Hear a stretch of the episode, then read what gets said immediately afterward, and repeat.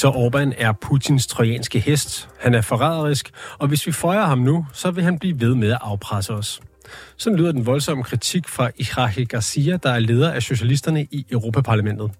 Viktor Orbán og Ungarn har nemlig lagt sig ud med resten af EU forud for det EU-topmøde, der begynder i dag i Bruxelles. Det er ikke første gang, det sker, men denne gang er EU-landene ikke så sikre på, at de kan betale Orbán for at rette ind. Og hvad vil det egentlig så betyde rent økonomisk, når og hvis Ukraine bliver medlem af unionen, som der skal tales om i dag? Du lytter til Konfliktzonen. Mit navn er Oliver Bernsen.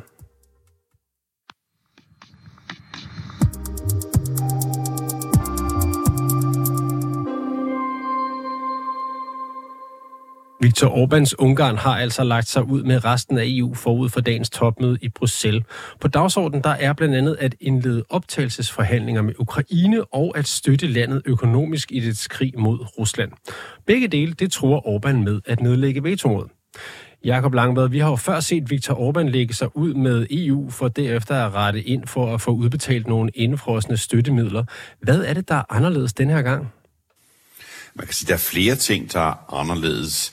For først kan man sige, at der er ret meget på spil. Altså, hvis man har fulgt nyhederne øh, de sidste par dage, så ved man jo, at øh, Zelensky i Ukraine er under ganske meget pres. Amerikanerne tøver med fortsat finansiering, og de er de vigtigste til at finansiere øh, den Ukraine. Øh, hvis oven i det kommer, at øh, EU øh, går slår bak, eller i hvert fald ikke får leveret på den øh, fireårige finansiering, de har lovet i dag, og heller ikke får øh, konfirmeret eller bekræftet det signal om, at man vil begynde at indlede optagelsesforhandlinger, jamen så er det noget, der vil svække, vil svække øh, Ukraine alvorligt i den her pressesituation. Så, så der er ret meget på spil, kunne man sige, øh, på, for, i forhold til, at Orbán nu har sat sig for at blokere, og øh, det, der er lidt anderledes, er, at øh, hvis man spørger rundt i Bruxelles i, på gangene, øh, topdiplomaterne, der ligger og forbereder sådan topmøde, så er man egentlig ikke helt klar over, hvad det er, øh, Viktor Orbán gerne vil have for at kravle ned, og i sidste ende også, om han overhovedet vil kravle ned. Så på den måde er der, er der nerverne sidder ude på tøjet, og han bliver udsat for et massivt gruppepres. Lige nu sidder Viktor Orbán faktisk øh, i morgenmadet med blandt andet øh, Frankrigs præsident Macron og nogle andre, der vil selvfølgelig vil forsøge at trykke ham på maven. Øh, hvad der vil ske, ved vi ikke endnu. Jeg er med, du er 24-7 EU-korrespondent, du følger øh, det her topmøde tæt. Du siger, at, øh, at man er bekymret for, at topdiplomaterne er bange for, at Orbán han ikke som tidligere vil tage imod nogle af de her indefrosne EU-midler, som man holder tilbage fra ham, og, og så vil rette ind.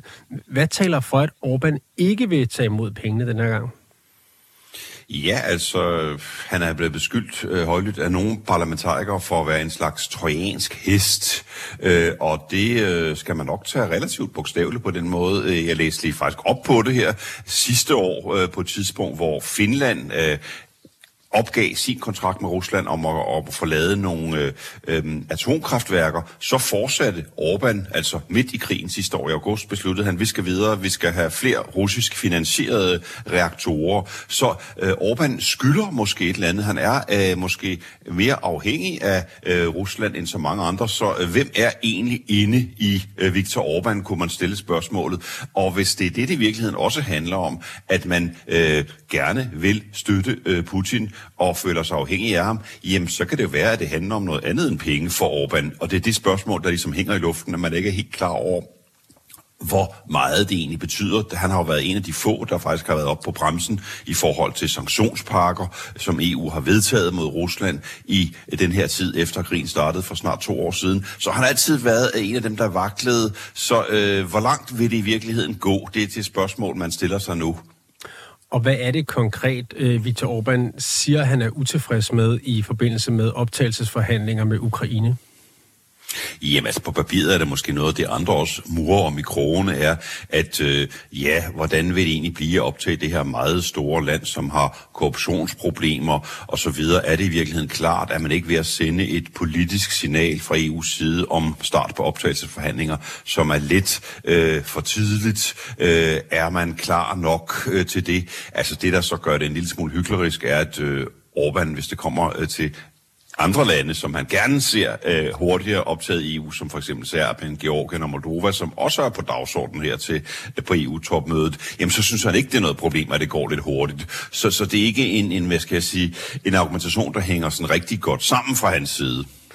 Og hvad med den her økonomiske støtte til Ukraine, som man også skal, skal diskutere i dag? Hvad er det, der får dem til at hænge i bremsen der? Jamen altså virkelig er det forlængelse af den samme øh, argumentation. Øh, hvorfor skal man øh, blive ved med at give dem støtte? Øh, han har jo været en af dem, der har talt for, at man skulle revurdere, nu taler vi igen om Orbán, øh, EU's tilgang til øh, støtten til Ukraine, som jo har været, vi accepterer ikke den russiske angrebskrig, øh, vi presser ikke på for en fredsforhandling, øh, som man kunne forestille sig mellem øh, Kiev og Moskva. Øh, det vil man overhovedet ikke begynde at tale om, hvor øh, Orbán måske er en af dem, der går ind og siger, ja, øh, slaget er måske tabt. Øh, måske øh, burde man øh, se og se i øjnene, at øh, der skal laves en fredsløsning, og der bliver måske noget territorium, der skal opgives osv. Altså med andre ord, kravle ned fra den kurs, der er, at vi, der har heddet indtil nu, at vi støtter Ukraine hele vejen. Vi accepterer ikke den russiske angrebskrig. Og når nu du går og taler med topdiplomaterne på gangene i Bruxelles, hvad har de så af, af, af årsag til det her? Hvorfor tror de, Orbán gør det her? Jamen, altså, der er forskellige spekulationer. En af dem er, at han, øh, han er jo en meget, hvad skal jeg sige, øh, mand, der er glad for at lægge sig ud med EU, og tit har det været, hvad skal jeg sige, på en indrigspolitisk agenda, at han har kunne ligesom gøre EU til den store grimme bussemand i Bruxelles, der vil forsøge at bestemme over Ungarn. Øhm, det har meget været sådan internt uh, ungarsk brug. Nu har han begyndt at tweete og kommunikere på engelsk også, så der er nogle overvejelser omkring, er det fordi han vil op til Europaparlamentsvalget, som kommer næste år i juni, altså seks måneder ned ad vejen faktisk, ikke?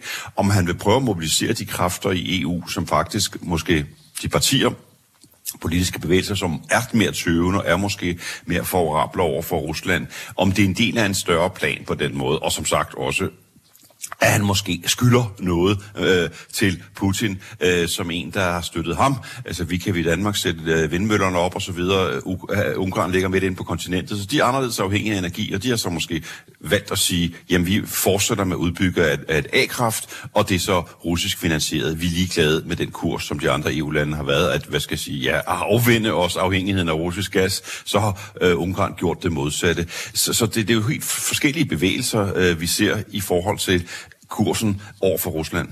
Så en slags charmeoffensiv eller, eller propagandaoffensiv for Rusland forud for øh, parlamentsvalget næste år?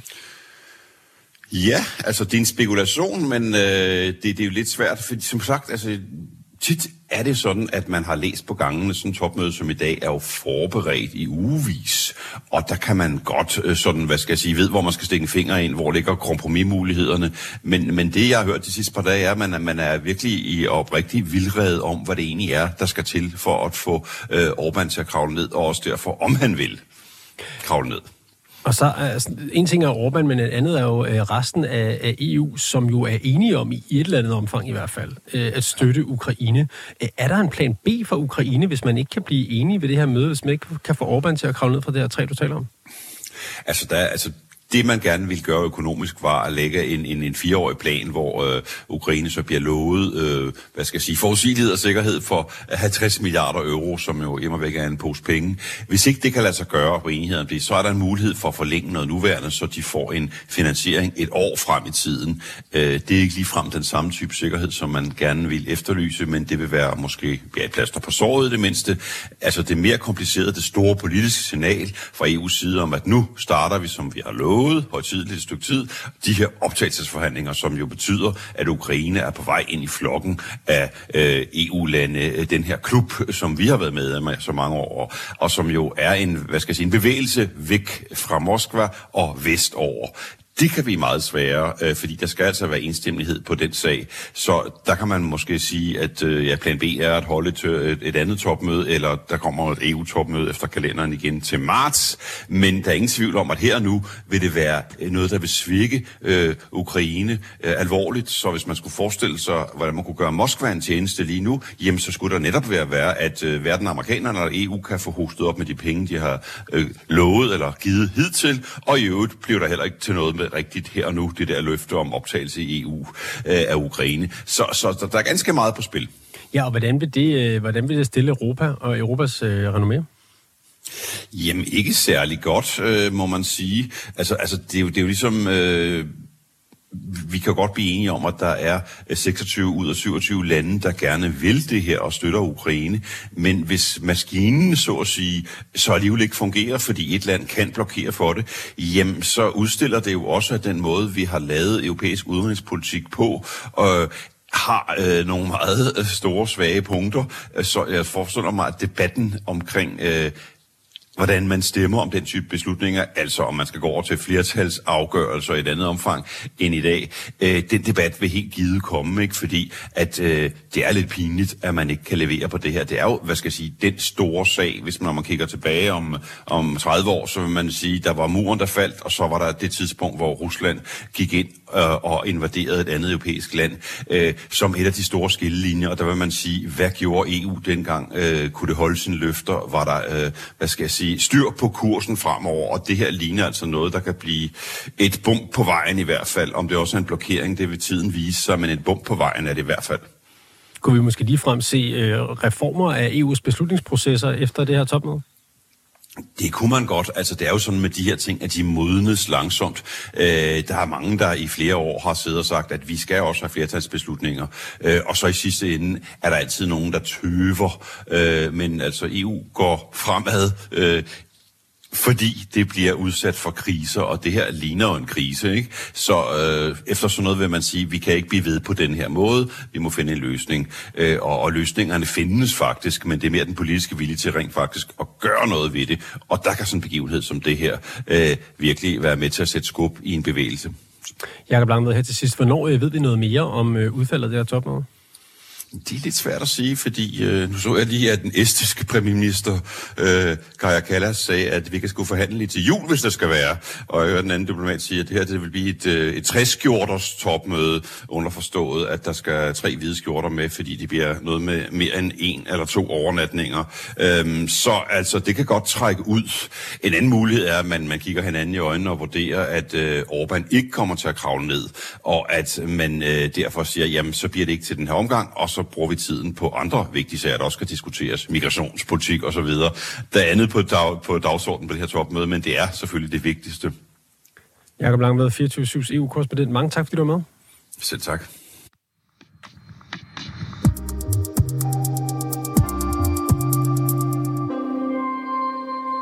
Og som vi hørte her, så er et af de store emner på dagsordenen i det topmøde, der begynder i EU i dag, det er jo optagelsesforhandlinger med Ukraine.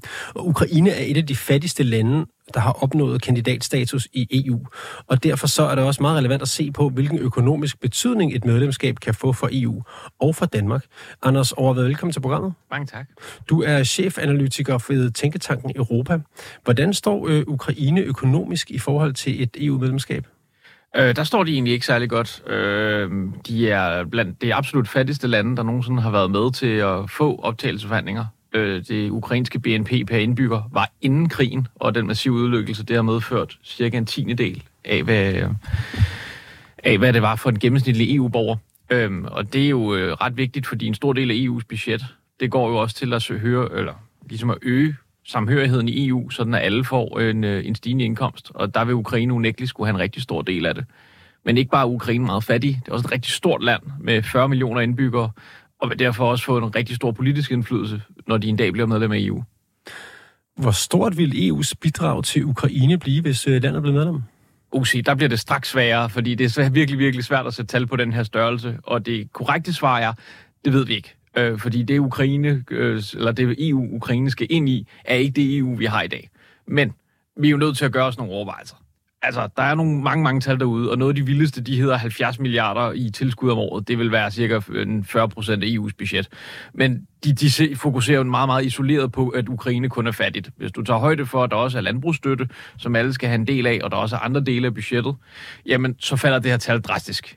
Det europæiske råd var ude med en rapport, eller en lækket rapport i efteråret, som fik meget omtale, der hed 26,5 milliarder. Det virker også i den høje ende. Hvis man går lidt mere nøgtern til værks og prøver at korrigere og sammenligne Ukraine med eksisterende EU-lande, for eksempel Rumænien, Polen, Frankrig, øhm, og tager højde for, hvor fattig man er, hvor meget landbrug man har, så kommer vi faktisk nærmere ned på noget, der hedder omkring 19 milliarder.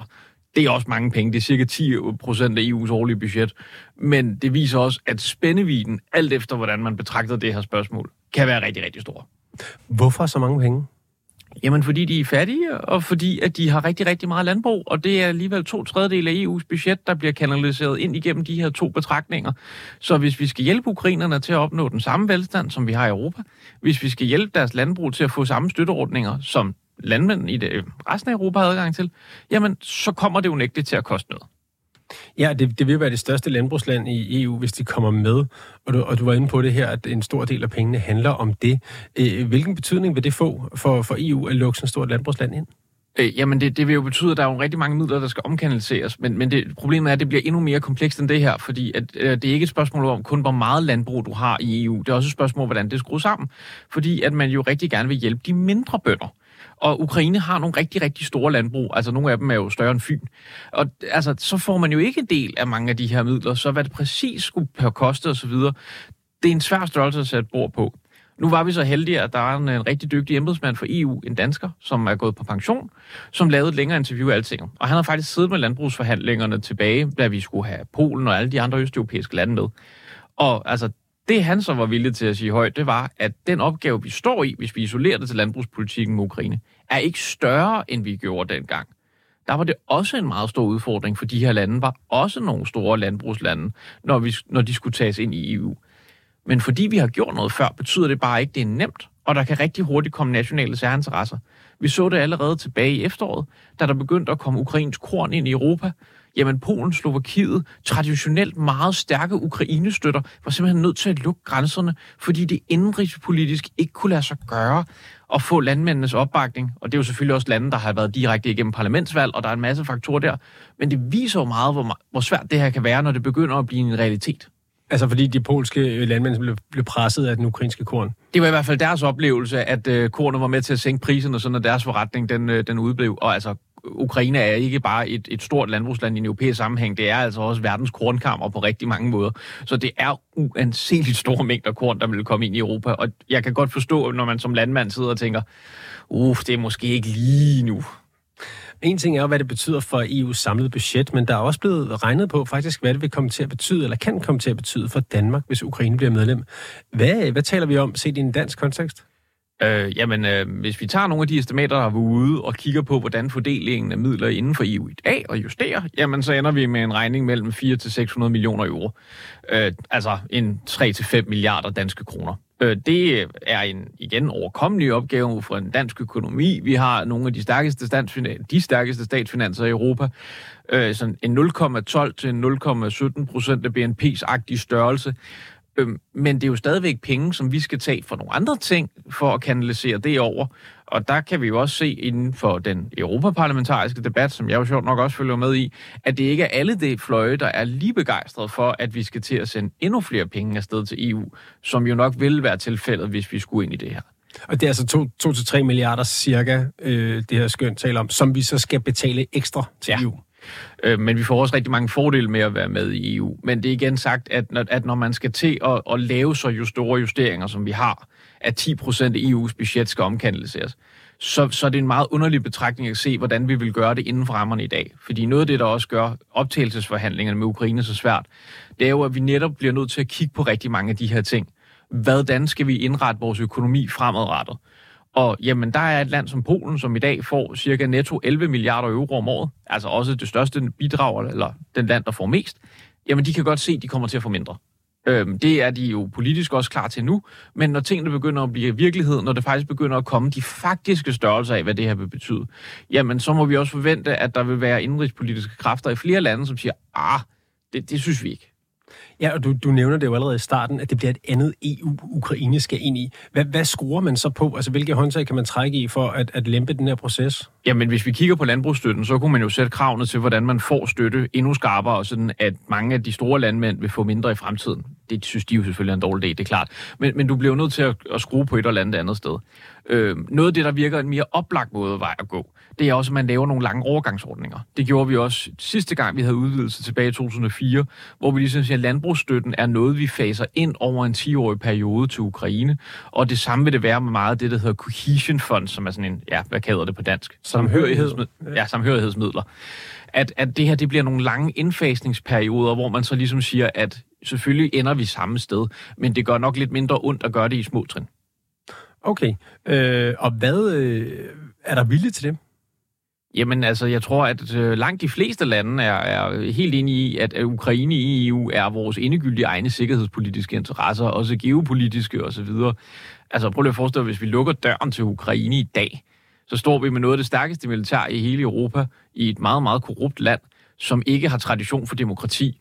Altså, det ser jeg ikke som en særlig god opskrift på at have en stor nabo øh, lige rundt om hjørnet. Der vil det da være meget, meget bedre, at vi i en verden, hvor demokrati er stadig under pres, sørger for nu at tage det her historiske øjeblik, vi har, få landene ind i klubben, under den forudsætning naturligvis, at man overholder sine retsstatsprincipper, og så kigger vi mod Ungarn og siger, der er altså også nogle interne problemer der, vi skal have løst. Men at kunne få hed alle landene i en demokratisk retning, det er i vores interesse. Problemet er jo bare i sidste ende, at der også er nogen, der skal være villige til at betale for det.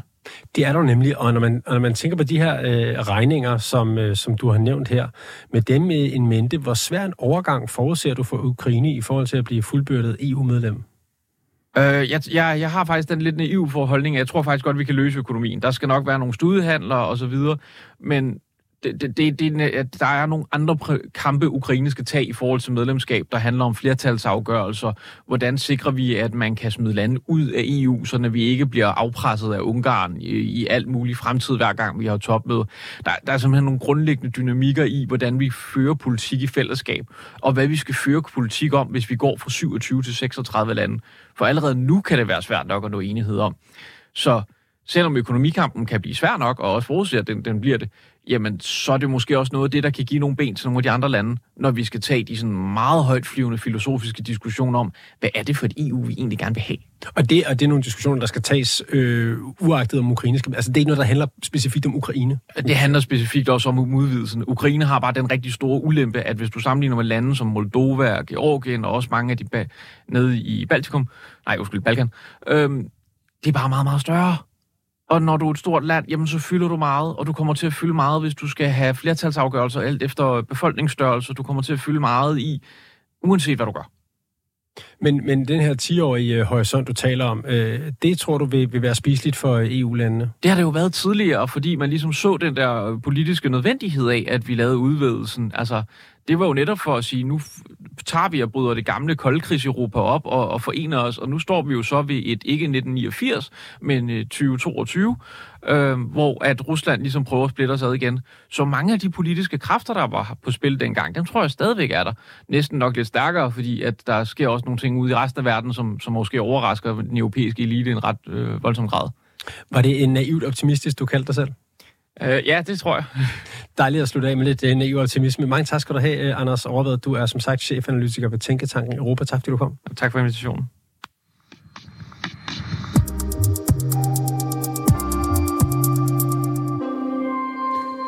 Du har lyttet til dagens afsnit af Konfliktzonen 24-7's udenrigsmagasin. Mit navn er Oliver Bernsen, Samuel Krog Larsen produceret og Sofie Ørts er redaktør. Du kan lytte til programmet direkte mandag til torsdag fra 8 til 8.30, men du kan selvfølgelig også finde programmet som podcast.